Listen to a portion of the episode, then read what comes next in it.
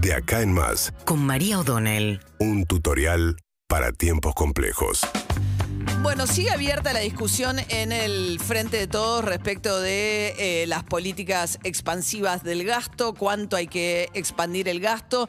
Volvió a ratificar esta mañana el Cuervo de la Roque que no es momento de estar amarreteando. Había dicho antes Máximo Kirchner que una cosa es la matemática, pero otra es el bolsillo de la gente. Una puja con Martín Guzmán, donde incluso hay que atraviesa más fuerte al frente de todos. Si uno ve, pocos debates han permeado tanto el frente de todos, donde uno ve eh, todo un sector diciendo que Cristina Kirchner tiene mal los números, que no es cierto que el gasto se haya contraído, que sí se achicó el déficit este año, no es porque hubo un ajuste, como dijo Cristina de Kirchner, sino porque mejoraron los ingresos. Entonces, si te entra más plata, podés gastar más achicando el déficit, incluso que es lo que intentó explicarle públicamente Martín Guzmán a Cristina Kirchner en estos días, pero está abierta también la discusión del año que viene y qué va a pasar sobre todo con el tema de eh, los subsidios.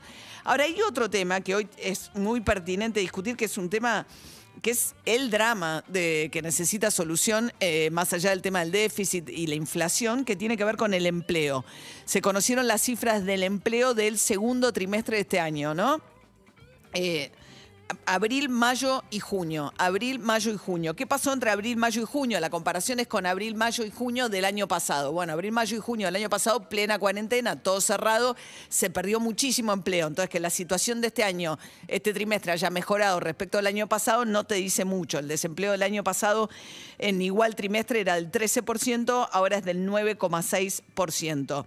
Eso, pero sí te dice algo, que se recuperó empleo razonablemente se recuperó empleo. Pero ¿qué pasa? Tenés todavía por lo menos dos millones de personas desempleadas en la Argentina y hay un problema serio que muestran todas estas estadísticas del INDEC, que es la falta de generación de empleo eh, registrado.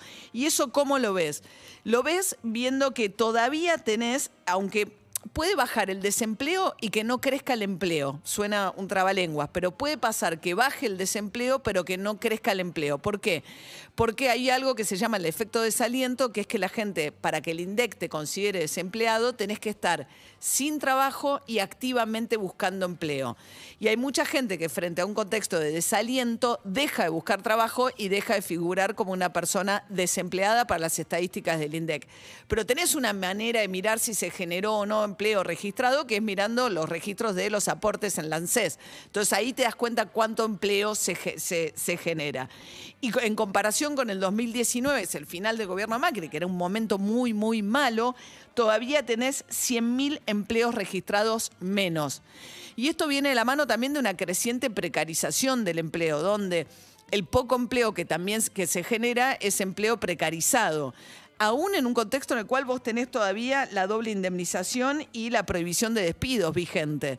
Entonces tenés un efecto por el cual crece un poco el empleo, se recupera parte de lo perdido durante la cuarentena, sobre todo en el empleo también eh, informal y en el empleo formal, pero no llegás a generar nuevo empleo y eso además tenés más gente entrando al mercado laboral, con lo cual tenés mayor cantidad de gente con problemas para insertarse en el mundo laboral.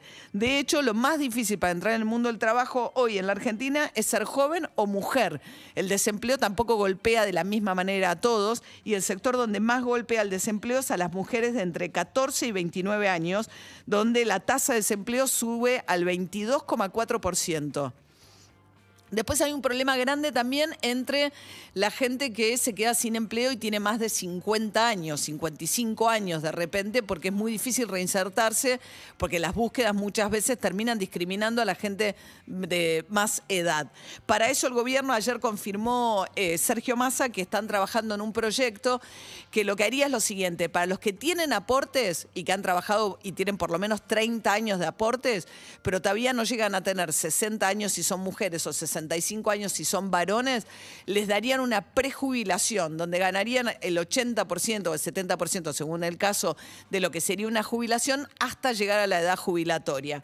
Dicen, porque parte de la discusión de todo esto es cómo se financia, porque todo este mercado laboral donde vos tenés cada vez menos gente aportando y cada vez más gente jubilada, te genera el agujero que te genera el ANSES, las jubilaciones pasan a ser un problema en el presupuesto y eso además te, te impacta en el déficit. Bueno, lo que están diciendo Sergio Massa ayer ya lo hablar de esto que está analizando el ANSES, dicen que no son tantos los casos, que serían unas 30.000 personas las que estarían en condiciones de prejubilarse con este sistema.